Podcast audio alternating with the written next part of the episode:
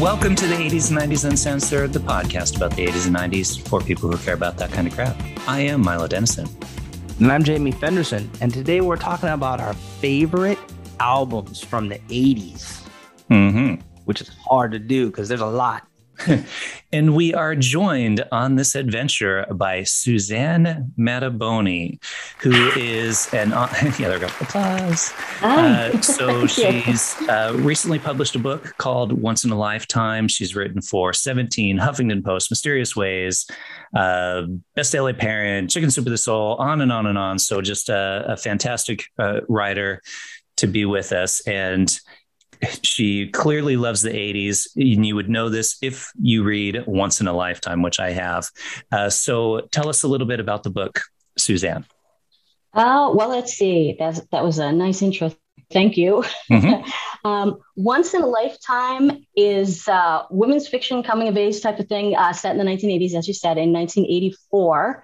Uh, and it's about a very uh, artsy, headstrong uh, protagonist. She's a uh, an art student, and um, her and her avant-garde crew of uh, college buddies uh, go ahead and um, take off in into a restaurant town in Pennsylvania in order to raise money for her like dream college semester in in London because during during the 80s you know it was a big uh, new wave type of uh, milieu going on and and all these characters are very swept up in that and kind of define themselves through it so all the new wave music and, and pop and art that was going on at the at the time uh, is uh, kind of how they are uh, characterizing themselves and what they're relating to.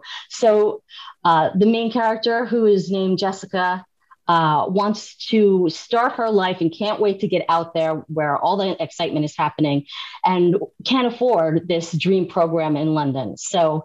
Uh, so that's how they kind of end up in a tourist town trying to make money and having all sorts of adventures and uh, you know love interests and uh, that kind of thing as they're going forward um, because uh, when she starts out, she finds that she's so ambitious that she's kind of alienating uh, men in her life and it's affecting her relationships. So her longtime boyfriend says, Hey, we can't do this. We have to see other people. And she's kind of out there floating on her own since, you know, she was about 17. Uh, so now she's 20 and out there finding, you know, new love with kind of a shiny new boyfriend who's a new wave guitarist and kind of sees where that goes. And, you know, it still starts to get into that cycle of, well, you're leaving. Well, why doesn't the relationship come first? And, you know, I, I think this was a theme in the 80s for girls who were finally told, hey, you can get out there and you can do whatever you want. You can go to college, you can have love and, and romance and education and respect and friendships and everything. You can have it Mhm. all. Uh, then you go out there and you try and get it all. And then that's when all the kind of craziness happens and you hit different walls and have to realize that, you know, you have a long way to go to get all the things that you want. So that's a couple of the themes in the book. New wave is cool though. I I, I would like if I think about what I would want to do, I would want to be a college student in London, like in the new wave scene. That's rad. Yeah. Yeah, it's a great idea, and it's uh, it was kind of the place to be, you know, where everything was was coming out of. That uh, um, that seemed really exciting. Uh, and I don't know, she kind of feels like nothing's exciting enough for her. Like the country, the country she lives in is not exciting enough for her. She has to get out there and, and find what's really going on in, in the world. And she sort of is realizing that she's starting to learn that as she's out in New Hope in this town with people who are, you know, have a very uh, wide range of, of lifestyles. It's a very kind of progressive, open-minded town. And really that's what she wants is to get out of that college bubble and start living. And uh, she has a very, you know, creative aesthetic that she's into. And in hooking up with uh, a new wave guitarist, that appeals to her because he's very, you know, artsy and creative. And this is why I wanted to become a musician. And uh, so uh, it's hard not to be pulled in by that. Uh, so, you know, there's a, that's where a lot of the conflict come from, comes from in the book, seeing where that relationship goes and how it kind of plays against the one that she is still kind of coming out of. It kind of plays on the the the dynamic too of of, of the guys being really into her and her being conflicted about it uh, versus just the guys in often you you get the male is just kind of like ah whatever i'm just looking for a fling kind of thing like that. To whereas in this case the guys are the opposite. They're looking like uh, very into yeah. serious relationship type stuff. That, well that's kind of the, the thing. I think you kind of imagine or at least this character imagines that maybe that would be appealing for hmm. guys mm. to kind of feel like, all right, I'm just here for the summer. Let's see what happens. Let's have, you know, let's have fun. And, you know, not to say that she didn't have, you know, wasn't looking to be serious with, with, you know, any kind of relationship. But I think maybe naively, as she kind of felt like, well, this should be the ideal relationship for for some for for a you know for a guy. But you know, you underestimate people. You know, the guys turn out to have feelings too. But and sometimes those feelings run more like, well, I come first. Let's you know, let's get things in line. And maybe it's not worth it for them if they can't be that. You know, nobody wants to be second to yeah. anything, even someone's ambition, someone's ex. Mm-hmm. You know, nobody mm-hmm. wants to be second. True. So there's a lot of music references in the book. Did you find yourself when you would make a reference, then having to look up and see when that song came out to be like, okay, was this out prior to 1984 or did it come out after? I, I did make sure that all the songs that they reference as taking place during the narrative did not come out before that time period. Uh, there is there are song references throughout at the beginning of each chapter, mm-hmm. which to me is just kind of like framing the story. You know, it's this cute little thing that happens. There are maybe two songs that came out a little bit later than uh, than the narrative that are chapter headings because they were, you know, probably literary wise, they were more appropriate for that particular chapter. But yeah, I did make sure that everything that that happened within the story, those songs are true to that time frame. And when people were listening to music at that time, uh, it was a strange phenomenon where, you know, because this kind of punk scene sort of started in the late 70s, uh, once people started really going a little bit more mainstream, we didn't consider ourselves mainstream at the time, but you found out a lot more. Uh, you found out you loved such and such a band and then realized they had like three, four, or five albums that had been out in the years before that you didn't know about. Mm. So sometimes uh, people were listening to things in 1984 that really were from 1980 or 1981 or 1979, which like, yeah. it's not really the same. Uh, I think dynamic now. Like something comes out and you listen to it and it's you know the hot thing. It's not like oh let's go back to their early albums, you know. Well, speaking of music, of course, the subject of today's episode is 80s era albums that uh, stand the test of time or just top albums from the 80s because back in the day bands released an album of yeah. songs with the idea that people would listen to the whole thing to whereas now they just release singles because they know you're going to download the one song that you like that you had to buy the album if you wanted that one song too or you had to try to record it off the radio but then you get the dj the asshole dj like talking like at the beginning and end of it right? But you had to you you had to buy a whole album for that one song. That's mm-hmm. why some albums kind of sucked because there's like one song on it that you loved, and then the rest of them kind of sucked. So, since you're the guest, we will make you go first. We'll make Jamie go first, and we each brought an album that we think stands the test of time and is a great album. Uh, we don't know what the others picked. So, Jamie, what is your choice? You you know which one I'm gonna pick, dude. I'm gonna pick the obvious one. Crappy.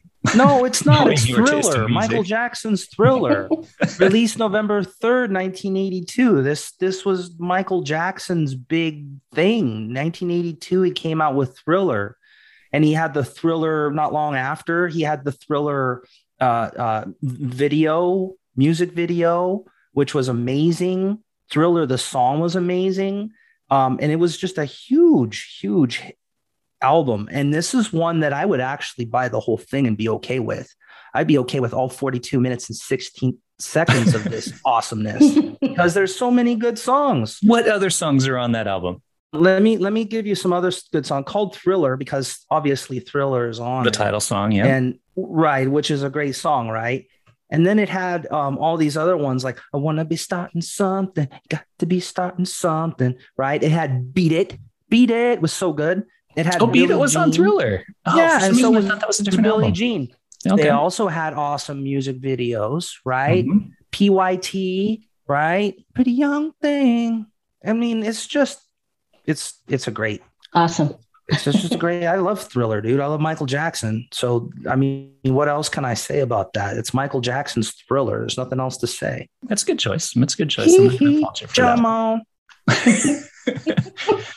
Want to be starting something is probably one of my favorite dance songs from the 80s. That was a hot song. Yeah, it's a good dance song. I'm starting something. Yeah, no, because I think it was kind of uh, a little derivative of what was the um, Can't Stop Till You Get Enough, mm-hmm. which was from a couple of years before. They were both very similar but they were both like you put them on and you know i dare you not to dance to those either of those they're amazing i guess that's the sign of a good song if you like no matter what year it is or what era and you put it on and you're like yeah i can still dance to this i can get jiggy with it yeah, i work out to it now. different than like the club scene uh, all right suzanne uh, what is uh, your choice we'll let you go next okay well you know, as we've acknowledged, I'm kind of a new wave girl. Mm-hmm. Uh, so, uh, my I think the best album of the '80s was Tears for Fears "Songs from the Big Chair," Ooh. which was huge. It happened in 1985, in like the middle of the decade. Just kind of almost marked like the peak of that whole new wave scene. Right around there, it was it was uh, you know early in the year, so it kind of made you know it made for a nice midpoint i think for for the 80s um, it had like every song on there uh, practically was was pretty popular and uh, at least i remember hearing it on the radio everybody wants to rule the world i think is one of the best songs of the 80s that's and a great that's, song. it, you know that uh, it is. And it i think it kind of uh, it just leads the way. Like when you when i think of the 80s that's I, I think of that song and the fact that th- these songs were then all over MTV because it was kind of hitting its heyday. Some also Michael Jackson, of course, like like you said, if this was around the same time, and I remember a lot of these videos, you know, being played within you know similar um, uh, time frames, which were you know my college years, let's say. Uh, Shout yes. is on there, which was huge. Which I only found out recently is is about like scream primal scream therapy you know like like the whole album is kind of go ahead um, go ahead um, love shout. yeah. go ahead love shout. Let, let it, it, all out, out, love. it's yeah. okay. Just let it all out. You'll feel yeah, better. Beautiful. I know. See i didn't really think of that at the time. I was just wow this really sounds cool. Uh, and i would you know put this album on and just bounce off the walls with some of these songs. Uh, there's a song called broken that or that Mother's Talk, which kind of like you know they like a couple of songs meld into each other. So there's a combination of Mother's Talk and Broken, which is a lot of it is, it is instrumental until you get kind of into the middle of it. And then they have you know a bit of singing that they do, but it's kind of break breakneck speeds, you know, fun electronic music and and such, and you know just really keeps you going. Um, Head Over Heels was on here. I think that was a big hit also you know, there, there's maybe just a couple of slower things that go on in the background. And there's not that many, like eight songs. Like, remember the albums in the 80s, if you had like 10 songs on an album, that was a yeah. big album. You know, that was a lot of content. Then when you moved into the 90s, everybody was doing CDs. You didn't have to fit like on 24 songs. Right. Yeah, no problem. Right. Cram it on there. Just like go on and on and on. So that's right. This only had eight like songs said, on it. Then, yeah. Which yeah, was okay back thing. then, right? Right. Because it was kind of like I said, curated. So it was an experience they wanted you to have, not just here's a bunch of songs. Listen, run with them. Uh-huh, uh-huh. That's what I loved about albums like that. Exactly, is there you put it at the beginning and then you listen to it through the end because you're getting that whole story and that curated experience. All right. Well, my choice uh, is going to be right at the end of the 80s, actually, 1989, May 2nd. The Cure came out with Disintegration. It's best enjoyed on a rainy day at home, lying on the floor, staring at the ceiling, wondering what the hell you did with your life. You put the Cure Disintegration on from beginning to end. And that is what one of those things that makes this a great album. Um, he he wrote a lot of the songs. Kind of, he was in kind of a depressed stage at the time. He was doing a lot of hallucinogenics. Um, they had uh, Robert Smith. Kind of, Yeah, Robert Smith. They had done some kind of poppy stuff and they were like, okay, let's get back into this more serious, dark stuff. He was turning 30, so he was feeling all depressed about that. So, um, you know, gosh, I remember feeling depressed about turning 30 so many years ago. Me too. Logan's run, man. It doesn't get yes. better. You keep going toward, you know, the other decades of your life. totally. um, it's their highest selling album to date. It was number 116 on Rolling Stone's list of 500 greatest albums of all time. Uh, it just starts off with Plainsong, which is the opening song. And you get like this synthesizer guitar music that goes in. It's a five minute long song. And it's not till like two and a half minutes into that song where he actually starts singing. You know, you just get this mm-hmm. melancholy music that just kind of da da da, and it's moody and dark. And then it kind of picks up a little bit with pictures of you and but he's still kind of heartbroken and kind of sad. And then you get into you know love song. I'm trying to think some of the other ones. I've got it here actually. Pictures of you love song he has one called prayers for rain so you yeah. know it's pretty melancholy, it's, right? It's the best. well, like a lot of the songs have rain sound effect in them, which yeah. makes it fantastic. And that was also when um, Tim Pope was directing a lot of their music videos. And so you had a lullaby, which was like him just lying on this bed, like all white faced and covered in cobwebs and the spider thing eating him and stuff. And it's just great, great era for their um, music videos as well. Uh, so that's why I'm going uh, The Cure, Disintegration. Yeah, that's a good one. If if you're uh, from where we're from, like January in Seattle, you're just kind of like you haven't seen the sun in three months. You're like, bam, disintegration. We're popping it in. We're feeling this, man. We're going I for love it. the Cure. Yeah. I love the Cure. Great. yeah, I had I had um, an album called Head on the Door, which was maybe from a couple years before, which I, I really loved. But I have heard like people on you know Facebook in the new wave groups and such say things like disintegration saved my life. Mm. You know, like people are really emotionally connected to that particular album, I think. Yeah, I think I am. I mean, I I've listened to that album so much, and I remember being in in in high school listening to it, and uh, that's you know one of my emotional, moody era in life, and it's kind of like, uh, yeah, it was. Yeah, I love that album, and and I agree. And yes, it is kind of melancholy and depressing, but it does in a weird way make you feel better when you are feeling depressed. You know, you're like, it's oh, true because right. you feel like you're not alone, that someone else is having these feelings and made this amazing music out of it. You know, that's yeah. how I always looked at The Cure and how people just love this really gothic, morose music, you know, but it, it somehow uplifted them yeah. anyway because it's okay to be the if you're depressed be like just be depressed and work through it you don't need to like put on happy sunshine crap, right? You're depressed. yeah. You don't want to. You, you want to put on some melancholy stuff and f- feel your way through it, right? All right, let's jump in. We each brought two albums, so luckily no no duplicates so far. Uh, Jamie, what is your second album? So we were talking about prayers for rain, but how about prayers for purple rain? Prince, mm. Purple Rain. Wow, so you went Michael Jackson and Prince. Yeah. yeah, because the Purple Rain was great. It had a Love movie that, that, was pretty good. Came out with with the after the, the album, uh, but this came out in '84 in, in summer of '84, and it's got a buttload of songs. It's got the "When Doves Cry," "Let's Go Crazy," "I Would Die for You." Um, it's got it's got it just got a. This is another one of those those albums that um, they it just has like all the songs are good, right? This is what I like about this album too is like it's you're not just buying the album for one or two songs. You, you can buy the you can buy it for all the songs and you and you're cool, right? Um, and I don't know, Prince is just fun. Like after you're done like getting depressed and stuff with the cure and you want to come out of your your cave a little bit, you play some purple rain and, and maybe like pucker up a little bit. And it's poppy, but not annoyingly so. I think it I think it's still like it's still it's still valid today. Like you can listen it, to it today and it's not bad or weird. It's just as poppy and fun today as it was back then. So, and I like the movie too. It's a, it's kind of a cheesy movie, but I dig it. It's a very 1984 thing. But uh, the some of these have been made, uh, remade again. Like these are inspiration for remakes. Like I think there's a number of When Doves Cry remakes. Like artists are constantly redoing this particular song because it's a good song. So there's Purple good, Rain There's a good rendition of it on the um, Romeo and Juliet soundtrack, actually, yeah. that um, that a kid sings, uh, kind of a cappella style, if I remember correctly, that I really like.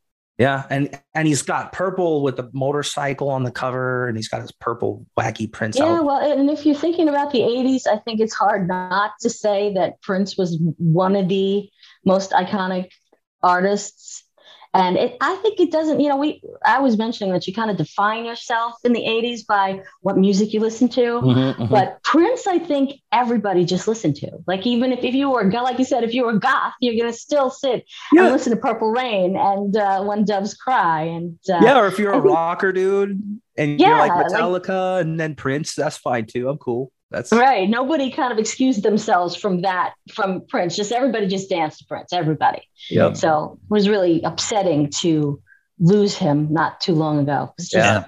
Everybody left Prince. He's an amazingly talented guy, or was.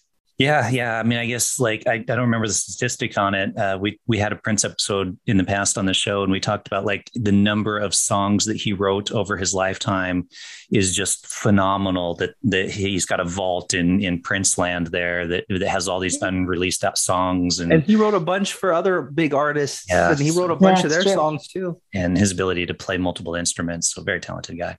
All right, Suzanne, uh, what's your next album? Ah, okay. Well, I I just want to confirm that 1980 counts.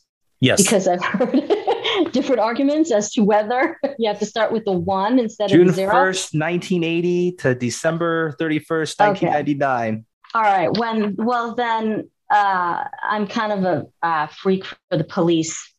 Uh, in 1980, the album Zenyatta Mondatta came out.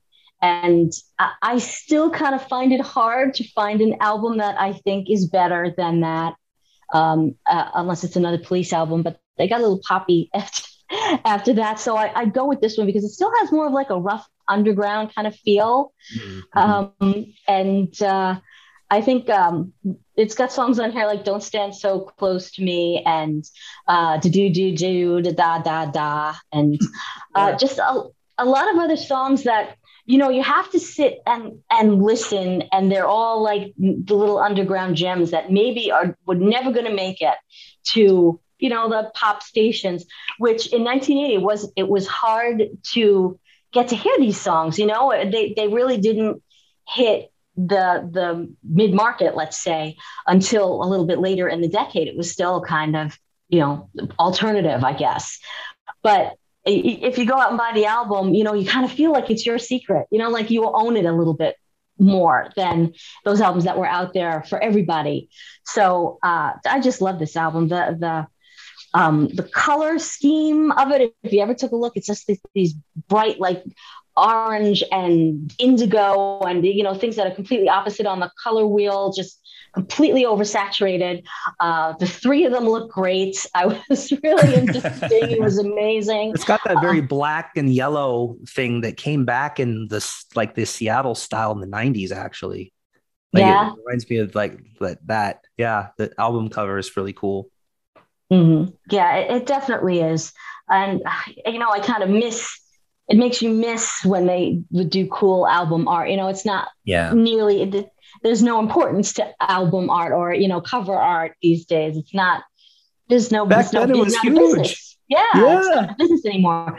And I still know people who will take the albums and pin them up on their walls. You know, you used to be able to yeah, go into a record store. And, and yeah, uh-huh. be able to go into a record store and see them all like a mosaic up on the walls. It was terrific. Yeah, and when I think '80s, I definitely think the Police. I mean, they had so many hits throughout oh, the '80s that you can't argue with that one. All right, I'm going to jump into my last one, and it's very different from my first one. I'm going to go released in 1987. Hysteria by Def Leppard. So I know this is going to be a very different choice because they've designed this album around singles right? They, they, they actually said, yeah, okay, yeah, yeah. we want every song on this thing to be a single and we want them all to be hits. And seven of them were. Seven were released in the United States. Uh, stuff like Love Bites, Pour Some Sugar on Me, which I think was the big success one on that. This album was made after their drummer got in a car wreck and uh, lost his arm. So he kind of developed his technique for playing with one arm. And it was my introduction introduction to Def Leppard. I'd never heard of him until this album came out. And I had the cassette tape that I would put in my Walkman. And I would like, I had my jean jacket. So you had the big pocket on the inside of your jean jacket. So I'd carry my Walkman in my jean pack jacket, listen to Def Leppard. And I had the crappy little headphones that come with the Walkman, you know, like, mm-hmm. like eh, rocking out to Def Leppard. It's, it's like, it's an album that, in my opinion, that you put on and you just crank it to 11 and just jump up and down and scream at the top of your top of your lungs to it. That's uh, that's hysteria for me. They had some great harmonics too. They rocked, but they were like very harmonic about their rocking. Yeah, it was very different from their their previous albums. I should not too different, but quite different. I mean, they definitely were going for mainstream success on this album, and, and they succeeded. Mm-hmm. and they definitely succeeded, and it was fine with me. I don't care, whatever. Go mainstream, guys. I like it. Was that it. was that the album that Photograph was on? Um, I think Photograph, was earlier. Yeah, that was um okay. Pyro Pyromania. Is that the name of the album that came out before this? That came out in right, 78 or 79. Yeah. Um, and that one had photograph on it. I th- I think we I shouldn't be saying yeah, it, sure. I, I know it was earlier. Photograph was definitely earlier. My my cousin April listened to this like over and over and over again. It had Anna, Animal and Love Bites. Oh, the biggest one, Pour Some Sugar on Me. That's what I'm saying. That was a huge hit. Okay. Oh, yeah. yeah. And you're rocking out to and you're Pour Sugar on Me. And back then when you're I was a kid names, and I'm like, yeah, that's like breakfast cereal. Me. Pour some sugar on that action, like not knowing what it really meant. Yeah. This is this is what it was one of those songs too, like you were talking about actually making a tape from recording it off the radio where you got the damn G- DJ that talks. Yeah, you totally I had this song on that mixtape yeah. that I made. And the I'm getting it. I yeah, so many great songs on this. Yeah, yeah. Everybody remembers that experience of, or everybody who remembers the '80s, that experience of trying to make your own mixtape and cursing out the DJs to shut up. You totally. DJ, stop talking. I, I just want the song. I don't care about you. Because you waited all day for that fun song. That's the other on. thing. Because you're waiting, yeah. right? You like, right. you know, they're gonna play it. It's like, when are they gonna play it? And you got to be just waiting, waiting. Okay, record. Yeah. Jerks. Uh, all right. Well, we've definitely monopolized plenty of your time, Suzanne. Uh, so before we wrap up, again, once in a lifetime, where can people find it? And uh, where can people find out more about you if they want to track you down? Uh, okay. Well, Once in a Lifetime is by Touchpoint Press. So you can find it on uh, the publisher site, but it's also the Kindle is already available. Uh, the paperback is launching on the 24th of May, which is you know coming right up when we're recording here. Yeah, so, uh, so you can find it'll be out when people Amazon. hear this. Right. So that that sounds good. So that you can find that on on Amazon, or you can look, look me up, uh, SuzanneMattaboni.com, uh, or onceinaLifetimeNovel.com, and get all the backgrounds and you know some cool info about 1984 and uh, and that kind of stuff. So yeah, yeah, uh, check it out. It's it's the the title itself is based on the David Byrne song, which in the novel you mentioned, uh, you know, with the Cure, kind of lying on your back and looking up at the ceiling and saying, "What the how the heck did I get here?" Well, that's where that song. Was. Yeah, exactly. Same as it ever was. that's where that song kind of what that song means to me, and that that's where the reference kind of comes from in the book, where the girls tape the lyrics to the ceiling and look at it when like, "That's great." I looked I at it. I looked at the book cover, Suzanne, and literally that song popped in my head once there in a lifetime. Right. I don't you you totally did it. Good job. Cool. We're gonna have Thanks. the links too in the in the show notes and on our podcast page. People can go from there too because we're gonna link it all. Excellent. Up. It's gonna be linked up for shizzle. All right. Well, thank you uh, for joining us, Suzanne, and uh, excellent choice in albums. Thanks for listening, podcast listeners. And like always, we are out of here. Like musical albums that you can listen to from beginning to end. Nowadays, just a bunch of downloadable and easily forgettable digital files, just like us. Goodbye. Cool. Yeah, it was fun. Thanks so much for having me on here.